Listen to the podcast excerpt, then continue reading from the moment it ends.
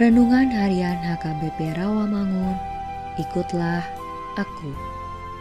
Selasa, 20 September tahun 2022. Dengan judul Membangun Hidup yang Telah Berdosa.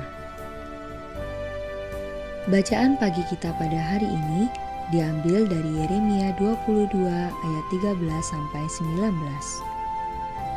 Bacaan malam kita pada hari ini diambil dari 2 Raja-Raja 19 ayat 1 sampai 19. Dan kebenaran firman Tuhan pada hari ini diambil dari 2 Samuel 12 ayat 13 yang berbunyi Lalu berkatalah Daud kepada Nathan Aku sudah berdosa kepada Tuhan dan Nathan berkata kepada Daud Tuhan telah menjauhkan dosamu itu engkau tidak akan mati Demikianlah firman Tuhan. Sahabat, ikutlah aku yang dikasih Tuhan Yesus. Nathan memberitakan pengampunan Tuhan sesuai dengan apa yang dirumuskan Nabi Yeskiel di kemudian hari. Apakah aku berkenan kepada kematian orang fasik? Demikianlah firman Tuhan Allah.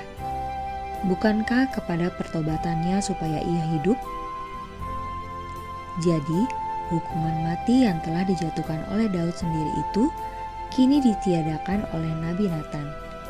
Hubungan Daud dengan Tuhan dibereskan oleh pengakuan dosanya dan berita keampunan. Akan tetapi perbuatan Daud itu tidak hanya mengenai Tuhan saja, melainkan ada juga akibatnya pada manusia.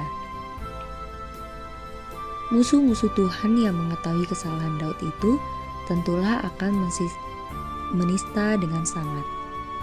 Nama Tuhan akan mereka nodai, dan andai kata tidak ada tindakan Tuhan secara langsung berhubungan dengan zina Daud, pastilah mereka akan berkata bahwa Allah tidak adil karena berat sebelah, tidak menghukum anak emasnya, ataupun mereka akan berpendapat bahwa semua boleh saja. Karena Tuhan toh tidak melihatnya, supaya kesimpulan-kesimpulan yang demikian itu jangan diambil oleh musuh-musuh Tuhan. Maka anak yang lahir sebagai hasil zina itu akan mati. Demikianlah semua orang akan mengetahui bagaimana pandangan Tuhan tentang perbuatan Daud. Lagi mereka akan takut kepada Tuhan karena hukumannya.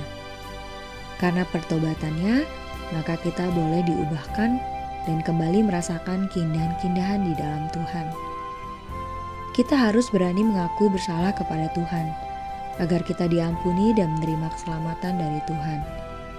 Jangan berikan ruang untuk iblis berkuasa dalam dirimu, tetapi berilah ruang untuk Roh Kudus yang berkuasa atas hidupmu.